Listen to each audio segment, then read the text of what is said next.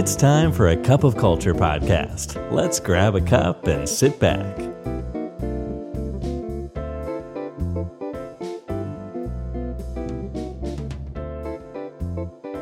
สวัสดีครับ ได้เวลาจิบกาแฟคุยกันเรื่องวัฒนธรรมองค์กรกับ A Cup of Culture แล้วนะครับ วันนี้แก้วที่ 474 อยู่กับผม ทอมนัทวุฒิหานสุวัฒน์นะครับ สวัสดีคุณผู้ฟังทุกท่านครับช่วงนี้เราได้ยินข่าว เรื่องของการเลิกออฟแทบทุกวันนะครับ วันนี้องค์กรหนึ่งประกาศเลิกออฟยกใหญ่อีกวันก็องค์กรถัดมาปลดพนักงาน แต่ถึงอย่างนั้นเนี่ยครับหลายองค์กรก็ยังคงมีปัญหาเรื่องของการหาคนมาทำงานไม่ได้ครับ มันเป็นไปได้ยังไงครับเรื่องนี้ครับ วันนี้มาดูกันครับ ปกติแล้วนะครับการที่ตลาดแรงงานขาดคนเนี่ยมันจะมาจากการที่จำนวนคนในตลาดน้อยลงครับ โดยเกิดจากการเกษียณหรือออกไปทำอาชีพส่วนตัวอะไรอย่างนี้ แต่ในยุคนี้ครับเรามีเทรนด์หนึ่งที่พิเศษอย่างมากเลยที่เพิ่งเกิดขึ้นแค่ปี 2 ปีนี้เองครับ ที่เป็นที่มาของสาเหตุที่หาคนยากในช่วงนี้ครับ ซึ่งสาเหตุนั้นก็คือการที่มาจากพนักงงานปัจจุบันเนี่ยครับพากันลดจำนวนชั่วโมงทำงานลงโดยไม่ได้ดันหมายครับ งานวิจัยล่าสุดครับพบว่าในขณะที่ช่วงมกราคมปี 2023 นะครับบรรดาเหล่า HR ที่สหรัฐอเมริกาเนี่ย มีการลงตำแหน่งว่างเพิ่มขึ้นเป็น 500,000ตำแหน่งครับ ซึ่งมากกว่าปกติถึง 3 เท่า อัตราการว่างงานลดลงเหลือ 3.4%ครับ ซึ่งเป็นตัวเลขที่น้อยที่สุดในรอบ 50 ปีเลย นั่นทำให้ตอนนี้เนี่ยครับ ที่สหรัฐอเมริกาเนี่ยครับเขามีตำแหน่งว่างเป็น 2 เท่า ต่อคนว่างงาน 1 คนครับ คิดดูดีๆนะครับ นั่นหมายถึงว่าต่อให้ทุกคนที่ว่างงานตอนนี้ มีงานทำนะครับตำแหน่งก็ยังไม่พออยู่ดีครับ แล้วก็ขาดอีกเท่าหนึ่งเลย โดยปรากฏการณ์นี้ครับมันเพิ่งเกิดขึ้นในช่วงของการฟื้นตัวจากโควิด เมื่อไม่นานมานี้ครับ มันทำให้ตัวเลขชั่วโมงการทำงานโดยเฉลี่ยมันเปลี่ยนไปครับ ซึ่งชั่วโมงเฉลี่ยการทำงานของปี 2022 เนี่ยเทียบกับ 2019 เนี่ยลดลงถึง 33 ชั่วโมงต่อปีสำหรับพนักงาน 1 คนครับ คำถามคืออะไรที่ทำให้พนักงานเนี่ยพากันลดจำนวนชั่วโมงการทำงานลงครับ พนักงานตั้งใจพากันอู้หรือยังไงครับ แน่นอนครับว่าส่วนใหญ่แล้วเนี่ยมันไม่ได้มาจากการที่นายจ้างบังคับให้ลดชั่วโมงครับ นักวิจัยก็ตัดเรื่องของการที่จำนวนชั่วโมงเนี่ยมันลดเพราะว่าป่วยเป็นโควิดออกไปแล้ว เพราะว่าการลดลงของชั่วโมงการทำงานเนี่ยส่วนใหญ่มันเริ่มต้นตั้งแต่ปี 2021 ถึง 22 ซึ่งมันก็เป็นช่วงที่โควิดเริ่มฟื้นตัวแล้วใช่ไหมครับ เราก็เลยต้องมาดูกันครับว่า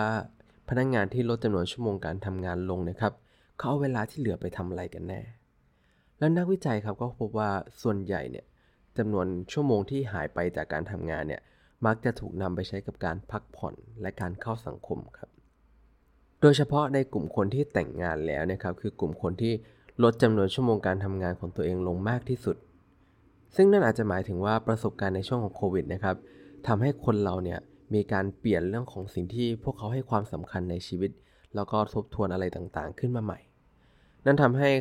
หลาย ๆ คนเริ่มให้ความสำคัญกับความสัมพันธ์ใกล้ตัวหรือคนใกล้ตัวมากขึ้น ให้ความสำคัญกับงานอดิเรก แล้วก็การมี work life balance ที่มากขึ้นนั่นแหละครับ แล้วมาถึงตรงนี้นะครับผมเชื่อว่าคำถามของที่ทั้งนายจ้างแล้วก็ HR ต่าง ๆ เนี่ยอาจจะกำลังสงสัยอยู่ก็คือว่า แล้ว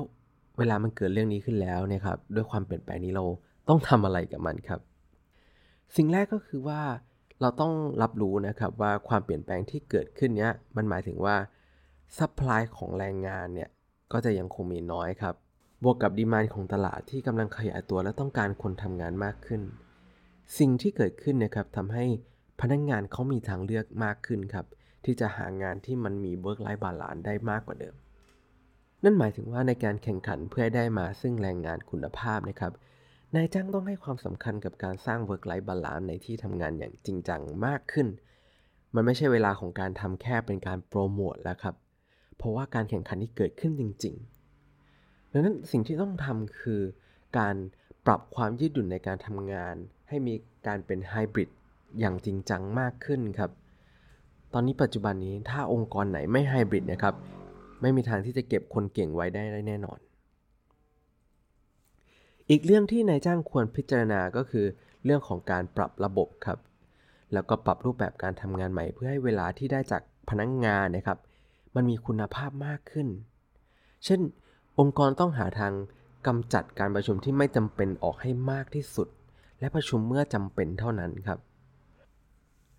เพราะว่ามันไม่ใช่เวลาที่จะมีนายจ้างคนไหน สามารถที่จะ สูญเสียชั่วโมงอันมีค่าที่ตอนนี้มีการแข่งขันสูงมากๆไปได้แล้ว และทั้งหมดนั้นก็คือสถานการณ์ปัจจุบันของตลาดแรงงานในปี 2023 นี้ครับ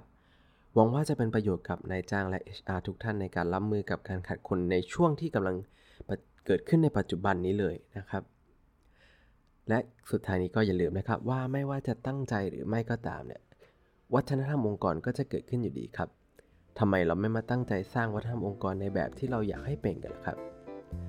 สำหรับวันนี้กาแฟหมดแก้วแล้วนะครับ แล้วเราพบกันใหม่ในครั้งหน้า สวัสดีครับ